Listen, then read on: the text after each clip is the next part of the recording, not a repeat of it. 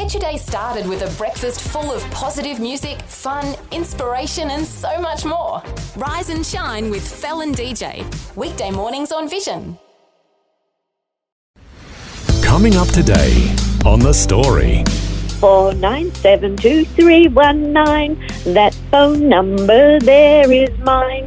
If a policeman asks my name, I will sing this song to him again.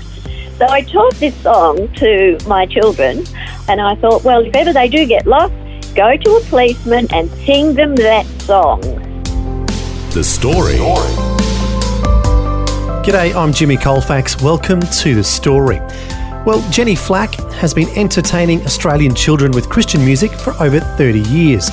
But what people might not be familiar with are the stories behind her songs and Jennie's story in general. Unfortunately, along with the laughter and fun of children's entertainment, there's also been heartache and pain behind the scenes. Today, Jennie Flack joins us on the phone from her home on Phillip Island to share the ups and downs of her life story. She's chatting with Eric Scatterbo. Jennie Flack, welcome to the program. Thank you very much, Eric. I'm very, very happy to be here. Glad to have you with us, and let's go all the way back to your childhood. Where were you born and raised? Well, I was born in Ivanhoe and uh, raised in Melbourne and uh, spent most of my life in Melbourne until 1995 when I moved to the United States and I lived there for five years before coming back. Okay, and spiritually, you became a Christian at a very young age? Yes, I did. I was nearly 5 Uh, it was Christmas night at my grandmother's house, and my father, who always prayed with me before I went to sleep at night and introduced me to the ways of God from a very, very young age, he led me to the Lord that night, and uh, I still remember it, and uh, it's very, very clear in my mind. So I was nearly five. Okay, and also, music was a big part of your life. a very big part of my life. I came from a very, very musical family. My grandparents uh, on both sides of my family were musicians. My mother, she studied at the Conservatory of Music in piano. She became a piano teacher. My father was a singer. My two siblings and I were brought up learning to play the piano, and then uh, my brother decided to go for the cello, and my sister decided to go for the flute, and I decided to go for the guitar, as well as uh, learning to play the piano when we were little. Um, yeah, we all chose different instruments from then on. hmm And growing up, what role did music play in your life? Um, my parents were very, very encouraging with music. Um, at school, if there was any opportunities for singing with choirs and, and so on, you know, we were involved in choirs and musicals, and uh, I sang in a madrigal in, in high school, and um, my brother actually led a number of musicals in the high school um, you know, as he as he grew older. So music was a big part. And when I was a young teenager, I um, that's when my interest in the guitar first came, and I I used to come home from school every night. I'd get out the guitar and I'd get out my little folk song book, and I would just play and play and play until it was time for dinner. and then I'd have my dinner, and then I'd go back and play and play and play. I, I just loved the guitar. Wow, so you really loved music, and then you were married at 20 years old? Yes, married at 20. Yeah, sounds like a child now. And had I children? yes, I uh, I had six pregnancies altogether. I, I lost three children, which was really really sad, and um, one stillborn. Um, he was a little boy, and uh, he was actually my my third son. And um, the other two I, I lost sort of later in the pregnancy. Yeah, so that that part of my life was pretty pretty sad, but um, I have three beautiful, healthy sons, and I have a wonderful relationship with each one of them. And they're all musicians. Oh, wow. So the tradition is continuing. Oh yes, yes, definitely, yes. In fact, my two older sons, um, they used to tour with me when I was touring Australia, not just Australia. Uh, my music was in Singapore and um, New Zealand and America as well. So uh, it wasn't just in Australia where music played an important role. Now, speaking of your sons, they inspired your first song. Is that right? Well, yes, they did. The oldest was four, and the next one was three. And uh, one day, unbeknownst to me, they climbed out their bedroom window and they decided to go exploring down the street. Wow. And I thought that they were playing happily in their room. I got a telephone call to say, Jennie, we're really sorry to tell you this, but uh, we have just discovered your two sons playing down a drain outside our building. Oh, wow.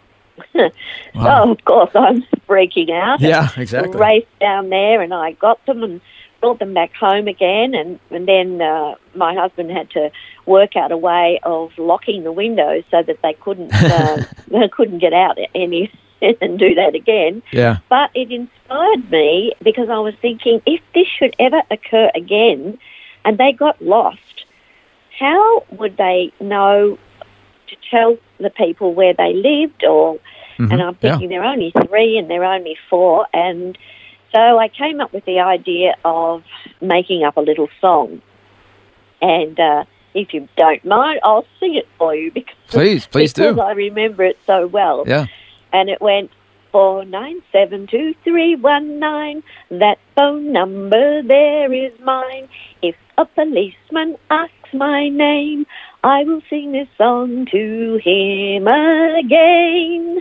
four nine seven two three one nine, and so the song goes on like Oh, wow. that.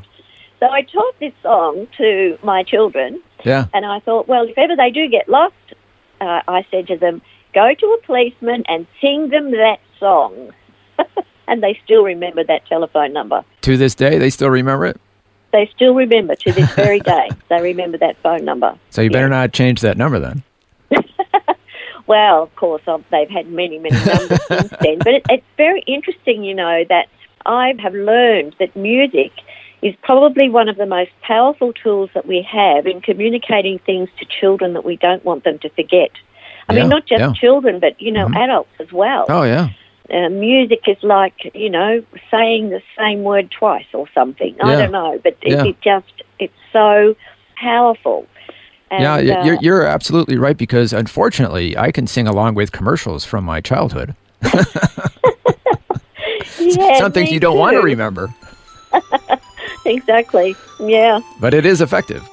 Oh, certainly it is. When Jesus forgives, he forgets what I've done, and the bad things I did have now gone.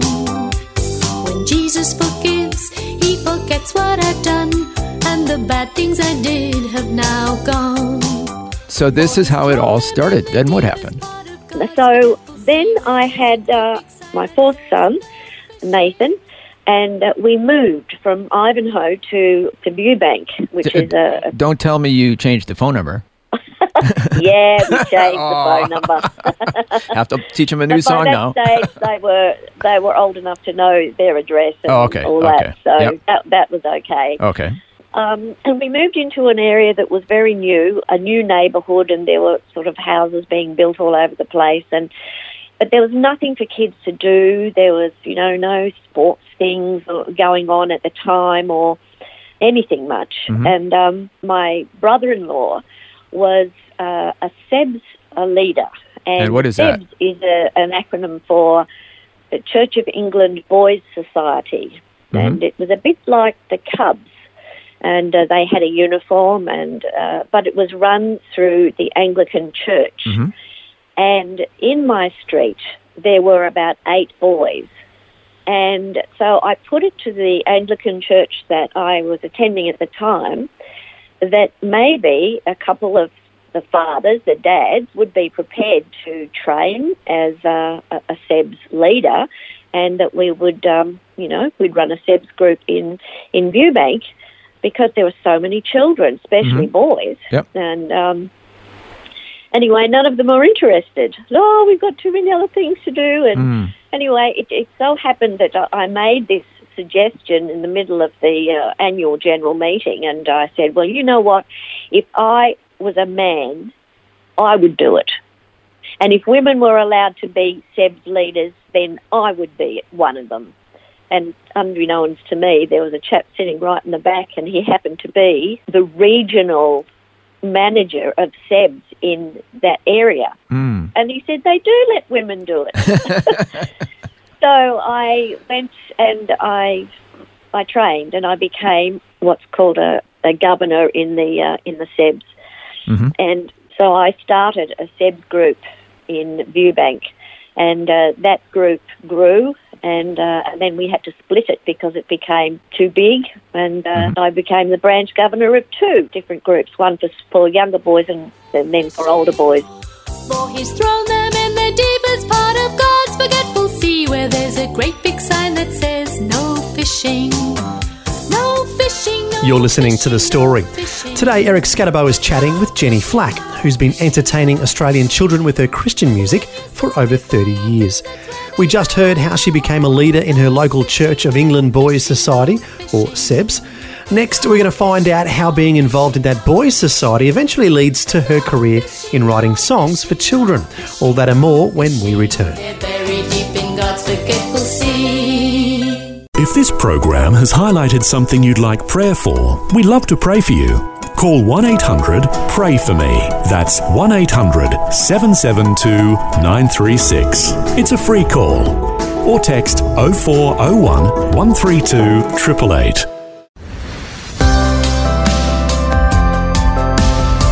Hi, I'm Jimmy Colfax, and this is The Story. Today, Christian children's entertainer Jennie Flack is sharing her life journey. As we heard before the break, she became a leader of her local Church of England Boys Society, or CEBS, where there weren't any fathers who were willing to do it. Now we're going to hear how that involvement leads to her career in writing and performing songs for children. Ooh, you gotta feed your mind on the good things, yeah. You gotta feed your mind on what is right. Feed your mind on the pure and lovely and think about it day and night.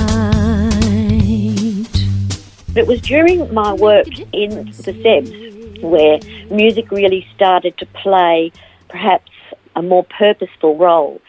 The boys wore a uniform, and uh, when they got their uniform, they had to, there was a ceremony, and they had to uh, make statements and promises. And one of the things they had to promise was, I promise that I will read so much of the Bible every day. I promise that I will pray to God every day for my friends and my family. I promise that, da da da. There were a lot of promises. Yeah. And I started to wonder, what do these boys understand about promises? Do they really know? They're only eight years old, you Yeah, know, seven yeah. and 8 Mhm. And so I asked them, and the answers that I got were like one little boy said, Well, cross your heart and hope to die if you tell a lie. I thought, What? Hmm. and then another kid said, Oh, you put your fingers behind your back and you cross them, and then you can say whatever you like and it'll be okay. oh, wow. So the more questions that I asked, the more I understood that they had no idea what a promise was. hmm They didn't know what they were saying. And so I wrote a song called What is a Promise? What is a promise? A promise means keeping your word. And what does keeping your word mean? Well, listen and I'll tell you right now. If you But say that you Then I realised from there that music was indeed very powerful, and I started to write a lot of other songs for them. And um, the priest in charge of the Anglican church that I was going to at the time, he used to ask me to um, find or source children's songs that would support his children's talks. hmm And I used to do that week after week. And uh, one day, I couldn't come up with anything. I, I couldn't find a suitable song. And so I thought, you know what, I'm going to have a go at writing one. So I did. And I wrote my very first song for the church. And when the minister found out that I was able to actually write material Mhm. as well as just sing it, Yeah. he asked me whether I would do more writing, and uh, he'd often, you know, just drop in, stick his head round the door and say, "Hey, Jen, I'm going to be speaking about such and such on Sunday morning. How about you come up with a song for us?" Hmm. And I would take him up on his challenge, and I would uh, write a song, and and slowly they Yeah. began to grow. So you really enjoyed that. I loved it. Yeah, I Yeah. really did. I really loved it. I loved hearing people singing my songs. Yeah, it was really good. My husband actually he could see that I had a talent that he felt could uh, could expand, and uh, he knew that every year at Cooma there was um, a Christian music seminar, and he decided that he would record some of the songs that I had written and he'd record them, you know, professionally in a proper recording studio. And then he sent me off to uh, up to uh, to Cooma, and uh, I went up there and uh, I showed my music to people who were of uh, some consequence in the music uh, industry up there. Uh, and they said, "You've got to get these songs heard. You've, you've got to, you've got to." Um, and they had a number of concerts they held every lunchtime. And so you put your name down at breakfast, and lunchtime came around, and they would have about, I don't know, maybe eight people that would get to sing. And uh, anyway, they would choose the very best of each day. And then the very best of each day got to sing at the big major concert at the end of the week. And anyway, fortunately for me, I sang a song that I wrote for a 14 year old boy in our church called uh, Song for Anthony. And uh, I wrote it for his baptism. And uh, as I say, he was 14 years old, so he was a, a, an older child who had come to the Lord. And anyway, I decided that I would sing that song at uh, Cooma. And I was chosen as the best performer of the day, Oh, and wow. I got to sing at the end of the week. And at the end of that concert, I was approached by three different record labels to sign. They wanted to sign me to Oh, do wow. children's material, but I was encouraged not to. Why is that? Well, the reason for it was because the music industry in Australia was very small. And this is the 1980s you were talking about. This, this was, yeah, yeah. Uh, this was about 1982 at the time. Yep. And there were only about, oh, I don't know, maybe 450 odd Christian music bookstores throughout the whole of Australia. So that wasn't very many at all. Yeah. And so I was advised by uh, some musicians who had already gone through the, uh, the the recording thing with labels, and they said, "Don't sign with anybody. If you can do it yourself, make up your own label, and go direct to those stores." And that's exactly what I did. So I recorded an album of music which was entitled Mugwumps and Important Things and I sent out a copy of the because in those days there, there were no CDs; it was all cassette. oh, yeah. Yeah. So I, I sent out a copy, a cassette uh, copy of the of the label to every Christian bookstore in Australia, mm-hmm. and I gave them a good deal on you know if they bought you know five, you know that they would Yeah. get extra one and so on. Mm-hmm.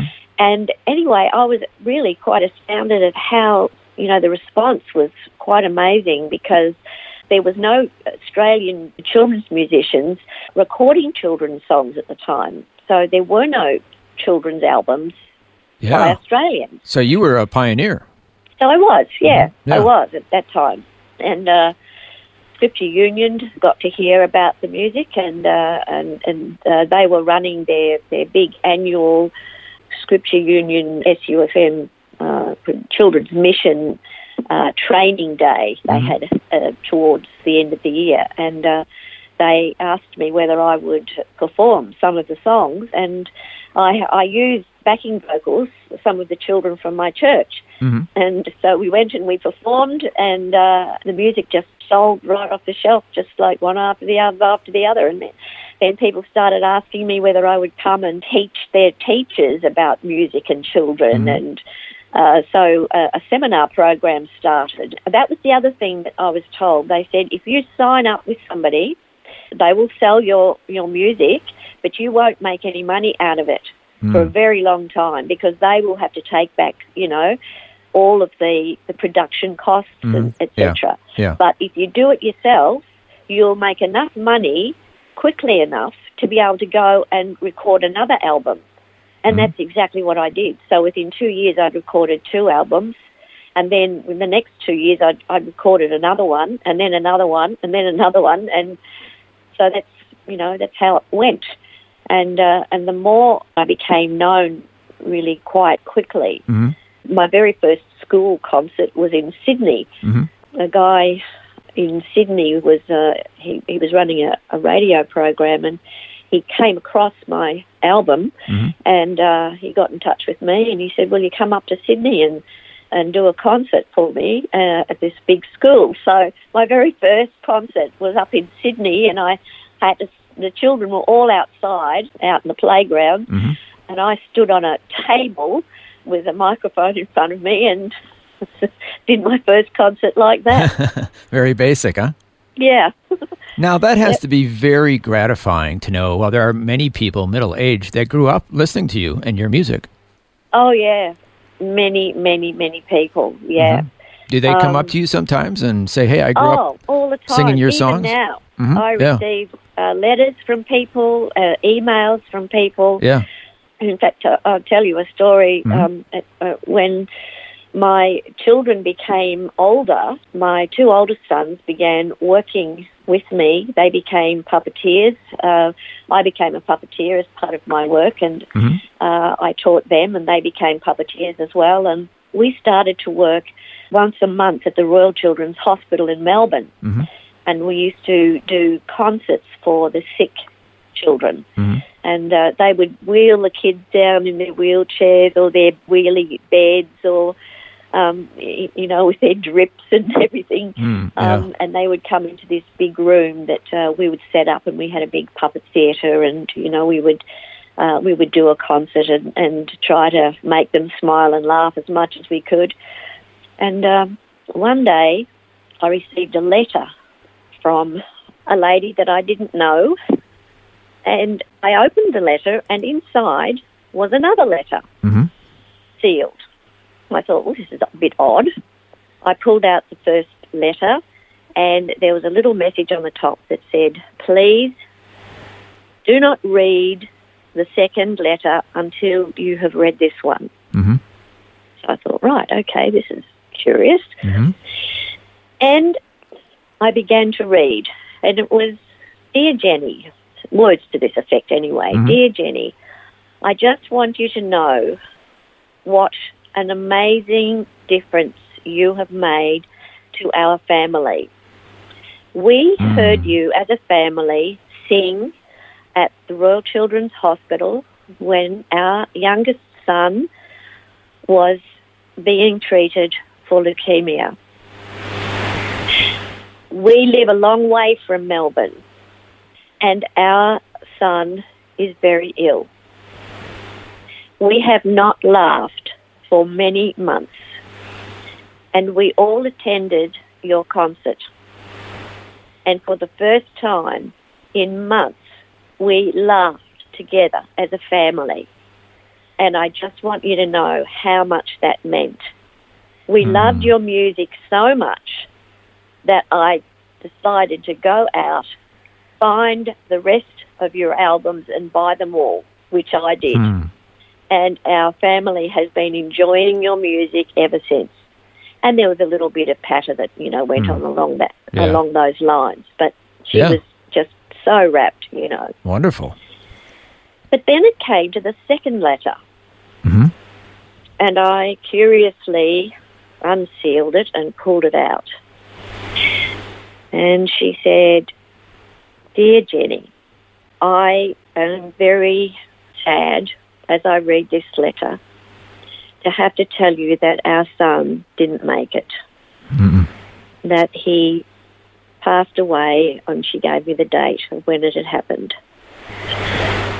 But she wanted me to know.